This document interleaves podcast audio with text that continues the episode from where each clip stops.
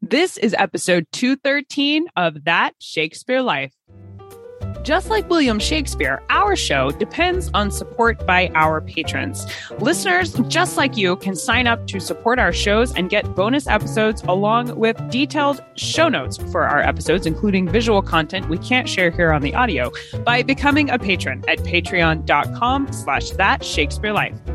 If you love learning Shakespeare history the hands-on way with crafts, recipes, and games, then consider becoming a member here at That Shakespeare Life. Members get access to our collection of activity kits and history resource library that includes things like settings maps, character diagrams, lesson plans, worksheets, and an entire video streaming library for things like documentaries and 3-minute animated plays that let you take the history you learn about here on our show right into your home or classroom. Learn more and sign up today at CassidyCash.com/member. What matters, I think, why his name appears, is really for two reasons. The first is that medicine is always funny. And comedians, playwrights had long been introducing comic doctors. They're either murderers or they're jokes, and particularly if they are foreign doctors. So that's why the doctor in The Merry Wives of Windsor is a Frenchman. Welcome to That Shakespeare Life with Cassidy Cash. Cassidy believes that if you desire to successfully learn or perform Shakespeare's plays, then understanding the real life and history of William Shakespeare himself is a must. That Shakespeare Life is the podcast that helps you go beyond the curtain of some of Shakespeare's most iconic works and explore the world of early modern England as Shakespeare would have lived it, learning from the writers, historians, and performers who know it best. And now, here's Cassidy. John Caius was a prominent medical professional in the 16th century, a staunch adherent to the teachings of Galen, who himself was the ultimate authority on medical knowledge for close to 15 centuries. John Caius owned a copy of Galen's text, and that original copy survives at Eton College, Berkshire, with Caius' notes and annotation there for review. Galen's work was essentially the Gray's Anatomy of its time, and Caius' interest in Galen's work was not merely being a fan, but doing his due diligence in medical study. However, despite the evidence to suggest he was a pillar of medical knowledge in the 16th century, training major medical figures of the period, John Caius is accused, even in his own time, of being too much of a traditionalist, unable to change and grow with the rapidly evolving mindset of his time period, and was even held responsible for annoying Queen Elizabeth at a medical forum that took place at the court the year Shakespeare was born. As a result, about 30 years after his death in 1573, William Shakespeare is able to satirize his namesake through the comedic French doctor of Dr. Caius in Merry Wives of Windsor.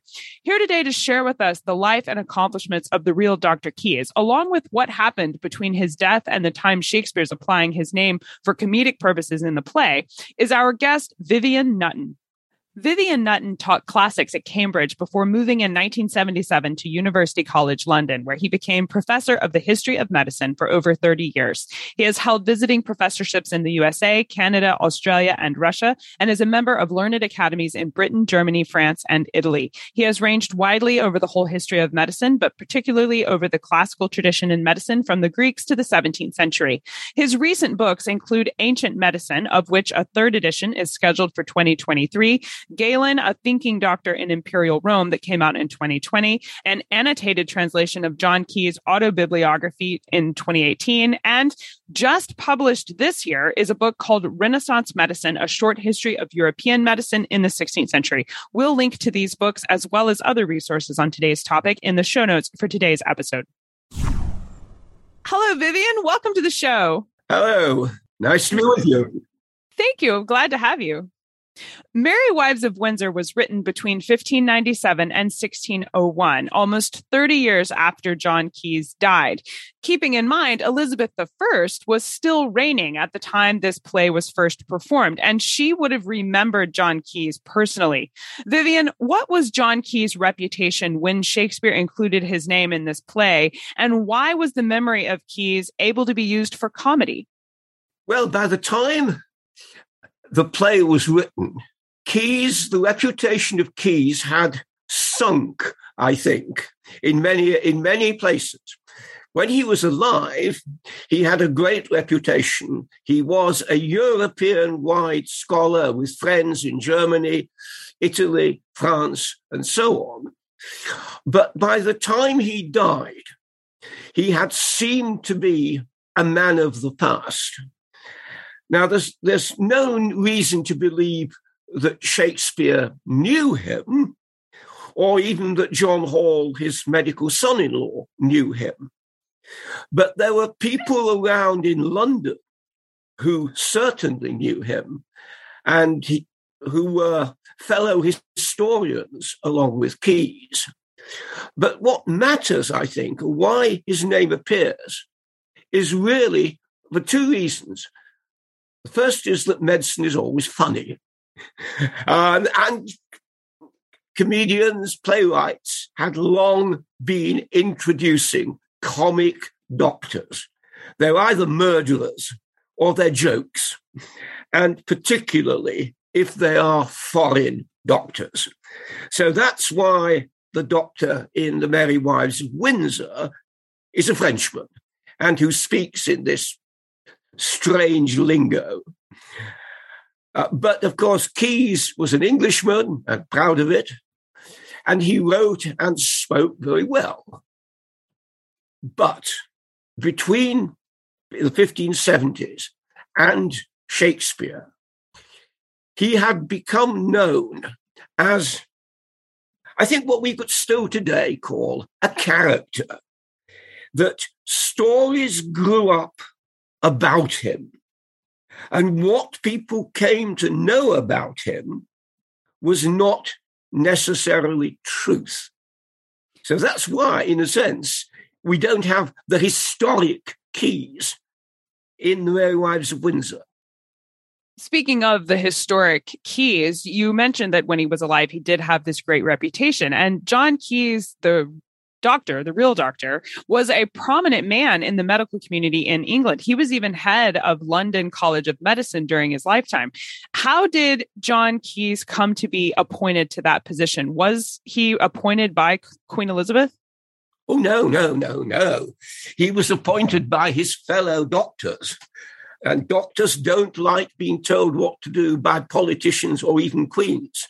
What happened with John Caius is a wonderful example of how things can change in one's own lifetime. Because he was in his youth and in his probably his early, up to his 30s and 40s, in the forefront of European medicine. But things moved on. And that is one reason why he becomes seen as a character. And he was. He's an eccentric in some senses. He keeps animals and birds in his house.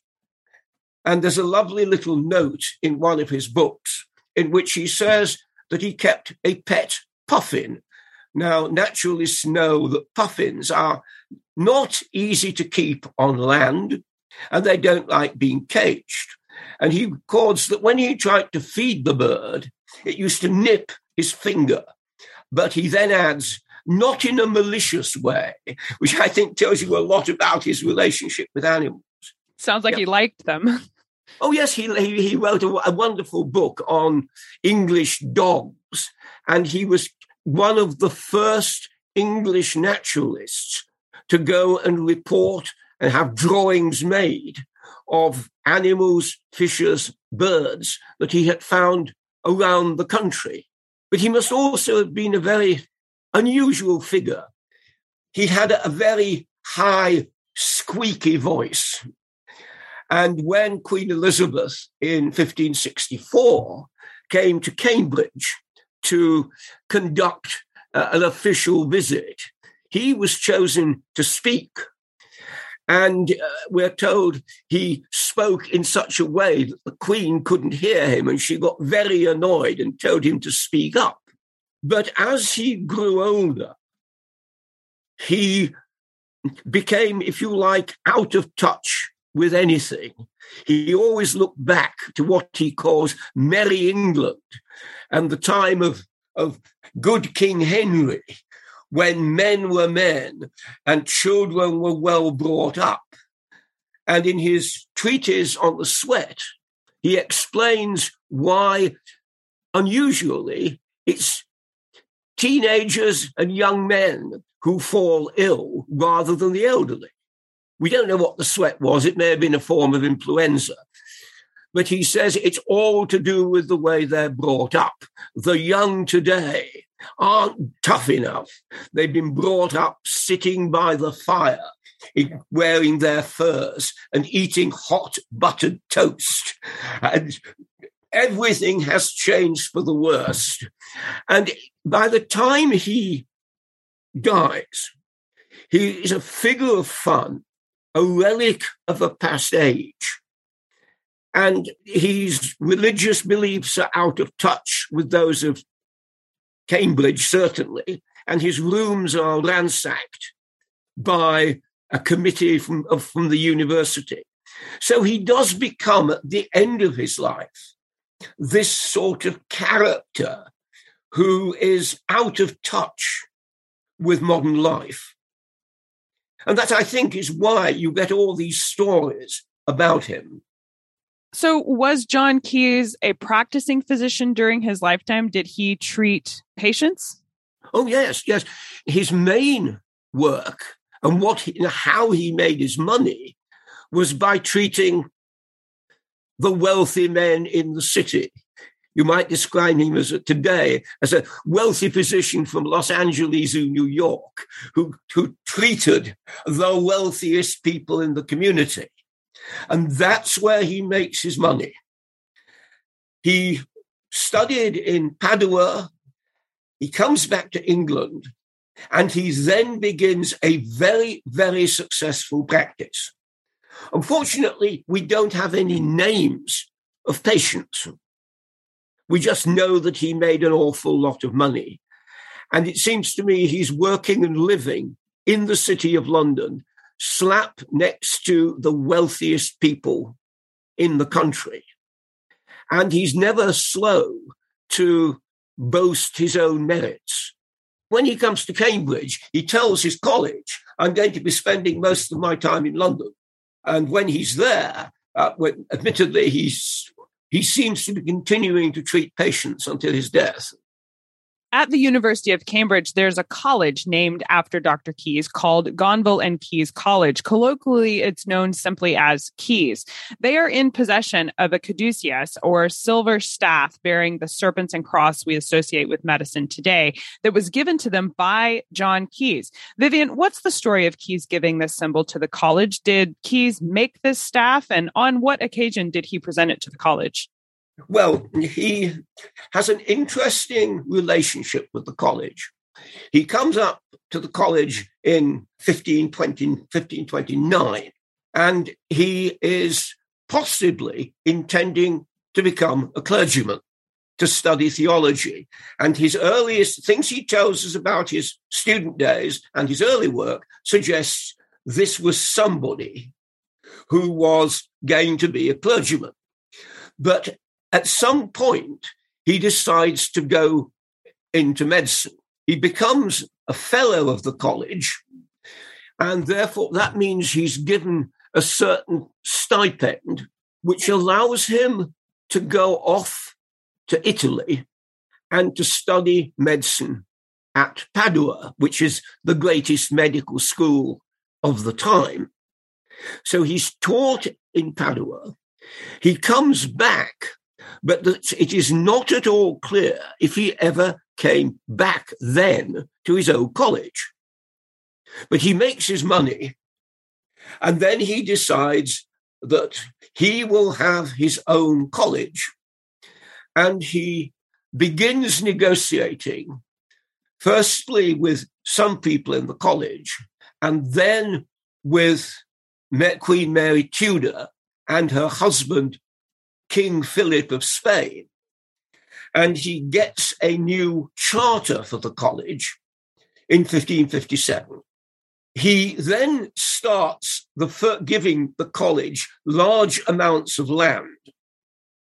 And in 1558, he pays a visit to the college in which he formally hands over some deeds of land and has a great procession to the college chapel, in which he is preceded by the staff, the caduceus, the symbol of medicine, and a silver plate. They have a formal service. He goes back to the college, and he's rather pleased with the service, though he complains that it really was, nobody knew him, nobody remembered him, he wasn't entirely welcomed. And he goes off to London, but the next year, the college master dies. The college is in financial straits. The college is falling apart. And what do you look for? A nice big benefactor. And so he comes back. He comes back as master and sets about restoring, rebuilding, reorganizing the college to fit his view of what a college should be. And that's the story behind the gift of the caduceus. He said that the occasion wasn't as good as he perhaps hoped because nobody remembered it. Well, I don't believe that. But certainly that he's then who asked to become master and then effectively takes over until his death. John Caius was the teacher of several men who would later become doctors in their own right. Are there notable physicians from this period that we know learned from John Caius? Strangely, no. We know of two pupils, or two people, we know of the names of two people who attended his lectures, one of them in Padua and one in London. The man in Padua, both of them are aristocrats. They're not medics. And curiously, the man who attends for almost 20 years his lectures in London was an MP for Warwickshire. So there may be a Shakespeare connection there. But what he did was he was really two things.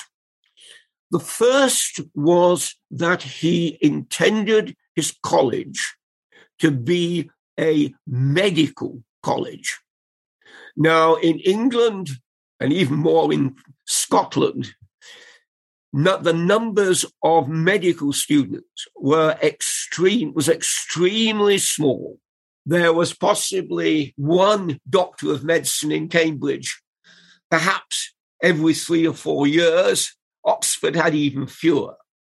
And although St. John's College, Cambridge, had been given a lectureship in physic, in medicine, it doesn't seem to have been put into action immediately. And Caius was intent on setting up a medical college. His statutes specify medicine as one of the things that people should study. And he got friends like Archbishop Parker to subscribe money for scholarships. So this is absolutely unusual. He also arranges for something that, again, was absolutely unusual in England and in many other places on the continent, which was that his college should have, by royal permission, 2 corpses every year that they could use to dissect. In other words, he's demanding that you see a dissection in college at a time when this was not so in the university. And one can also suspect that he is behind moves to introduce formal anatomies into the university. But he wanted his college to be a medical mecca. And it was. And the most famous student there was William Harvey, who saw dissections in college and then, like Caius, went off to Padua. And there is a long tradition of medical teaching in Caius that is unsurpassed in any other college in the United Kingdom, almost until the 20th century. And it still is famous as a medical college. So that's the first aspect of his teaching. We don't know any of the people who heard him talk, but we know that he made sure that his college taught medicine and taught anatomy. And the second is his relationship with the barber surgeons. Henry VIII had allowed the foundation of the College of Physicians. And in 1540, he began supporting the move to have a College of Surgeons in London. And this was agreed. So this is, Henry VIII sets up the two colleges in London, one of physicians, one of surgeons. And John Caius, probably almost as soon as he comes back from Padua in 1543 or 4, is appointed to teach anatomy to surgeons. And he teaches that for over 20 years. And so what he is doing is bringing into England the new, if you like, ideas about the importance of anatomy and ensuring that surgeons have the opportunity to learn, if you like, modern anatomy with dissections in London. So although we don't know the name of anybody who attended, or for certain, though we know something about members of the college, we can say he was responsible for the teaching of anatomy as a central feature. And that was something that wasn't true in many other parts of Europe. Some assumptions about the 16th century tend to group medical practice in general, and particularly the more dramatic treatments we know to be ineffective today, like bloodletting or the use of leeches, into a category of irrelevant, or worse, they are presumed to be largely ignorant. And I want to comment on that by asking you to share what specific practices or discoveries that we can see in the work of John Caius that represent advancement in medical knowledge that were correct, or that modern medical professionals still rely on to do what they do today? That's a very difficult question. All one can say was that he had many patients who thought he was a good doctor. But we haven't got things like case notes, and we have only got his work on the English sweating sickness, in which he tells us how you should behave. What he does do is to bring back from Italy into England and into Cambridge and London the emphasis on medical method. That is to say that one should think about medicine. One should know about how the body works. And one should argue and know these things. He had a huge library, and he offers a whole range of, at times, impossible ideas.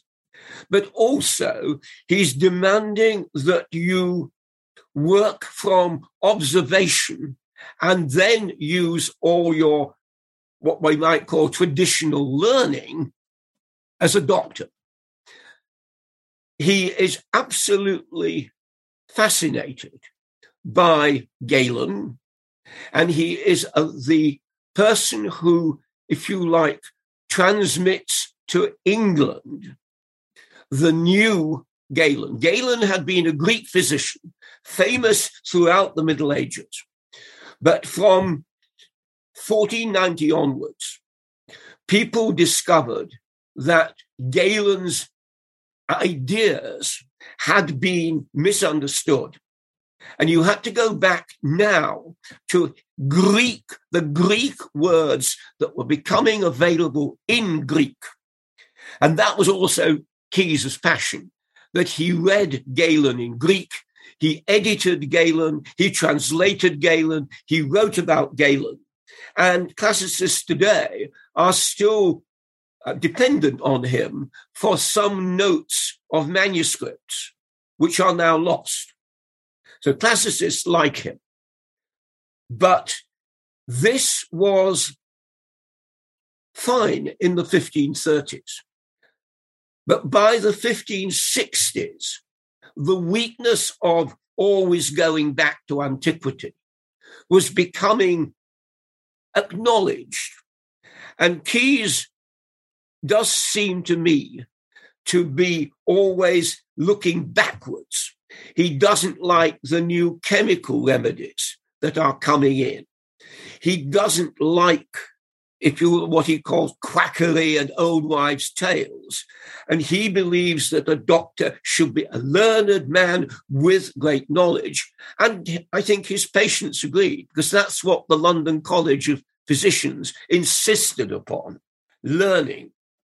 Well, I know we would love to explore his life and his history and the things that he brought new to England just before and then therefore influencing Shakespeare's lifetime. What are some of your favorite books or resources you can recommend we use to learn more about John Caius?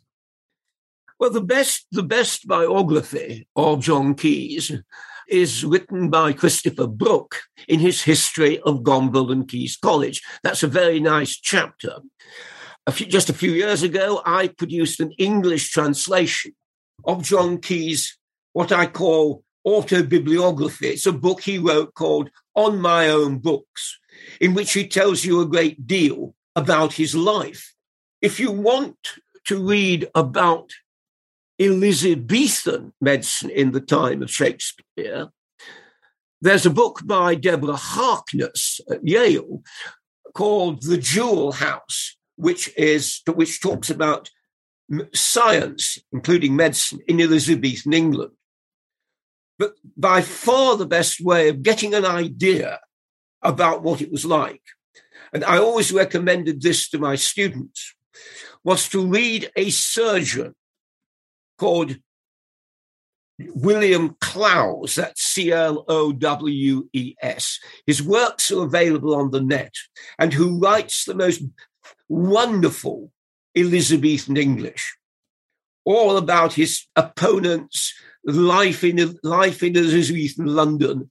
And if you want to find out what it was actually like to be a doctor or a surgeon in London, you read William Clowes. And in 1948, there was a selection of his writings, edited by a man called Noel Poynter, which is also available on the web.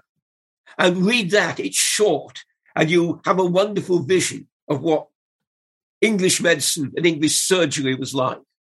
Those are excellent resources. Thank you so much for suggesting them. We will link to all of these resources directly in the show notes for today's episode, so make sure you hang on for the link for where to find those. Now, Vivian, we ask everyone this next question here at That Shakespeare Life, and that's, what's the one book you would take with you on a deserted island? My friends in England tell me I'm supposed to allow you the complete works of Shakespeare and a copy of the Bible, so your choice would be in addition to those. I thought about this a lot. I used to tell my pupils, a good book is one you can always come back to and find something new and interesting.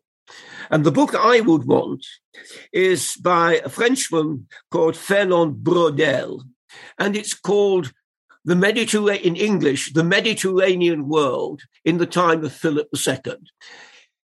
It was a French thesis originally written when Braudel was in jail in 1943, and it was then published in France, translated into English, and is a wonderful survey of the Mediterranean world from what it means to have mountains, rivers, woods. What are people trading? What are they doing? What evidence do we have for how people lived?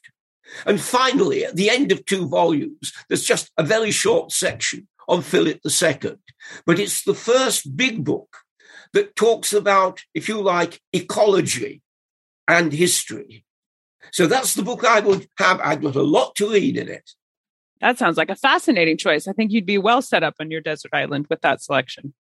So what's next for you? What are you working on now that you're excited about? Well, I'm finishing a third edition of my book called Ancient Medicine.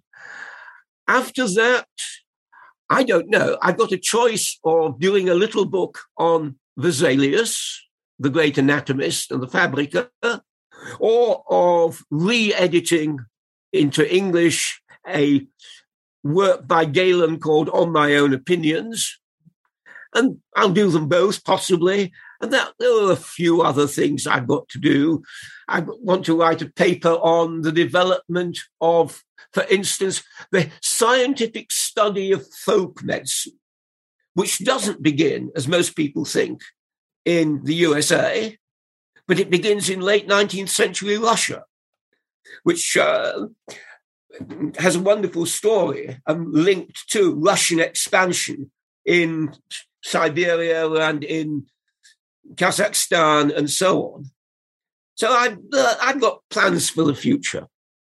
That all sounds fascinating. We'll look forward to seeing your new projects when they come out. Thank you so much, Vivian Nutton, for being here today and walking us through the history of John Caius. This really helps us understand the play Merry Wives of Windsor so much better. And I appreciate you having this conversation with us. This was fun. Thank you for being here. Thank you. Be sure to leave us a comment and rating on your favorite podcast platform to let other listeners know where they can learn something new about Shakespeare. Inside our show notes for today, we have packed all the links to the resources that we talked about during our episode with Vivian. You can see links to his work, as well as all of the other bonus resources that he mentioned, including the notes from the 16th century surgeon that shares with you what it was like to actually be in medicine during Shakespeare's lifetime. So make sure you visit the show notes to find all of these things at CassidyCash.com/episode213. That's CassidyCash.com/EP213. Our show is supported by listeners just like you who sign up to be our patrons. If you enjoy the history we bring to you here each week, then please consider supporting our show. Patrons get access to detailed show notes and bonus episodes. Learn more and sign up today at patreon.com/thatshakespearelife. If you enjoy connecting with a community of like-minded Shakespeareans who think quill pens and doublets and exploring the speeches of Shakespeare's plays are just as much fun as you do, then consider becoming a member here at That Shakespeare Life. Our membership community is where we have created digital history activity kits that let you take crafts, games, and recipes from the life of William Shakespeare and try them out for yourself at home with video tutorials, step-by-step instruction guides, and printable worksheets that let you take the activity to the kitchen table with your family or into the classroom with your students so that you can learn history the hands-on way. If this sounds like fun to you, then explore all of the benefits of being a member at CassidyCash.com/member. That's CassidyCash.com/member. That's it for this week. Thank you for listening. I'm Cassidy Cash, and I hope you learned something new about the Bard. I'll see you next time. Bye-bye. Thank you for listening to That Shakespeare Life. As always, the best conversations happen after the episode over at CassidyCash.com. Become a part of a vibrant Shakespeare conversation by adding your voice over at the website. Until next time, remember, when you want to know William Shakespeare, you have to go behind the curtain and into That Shakespeare Life.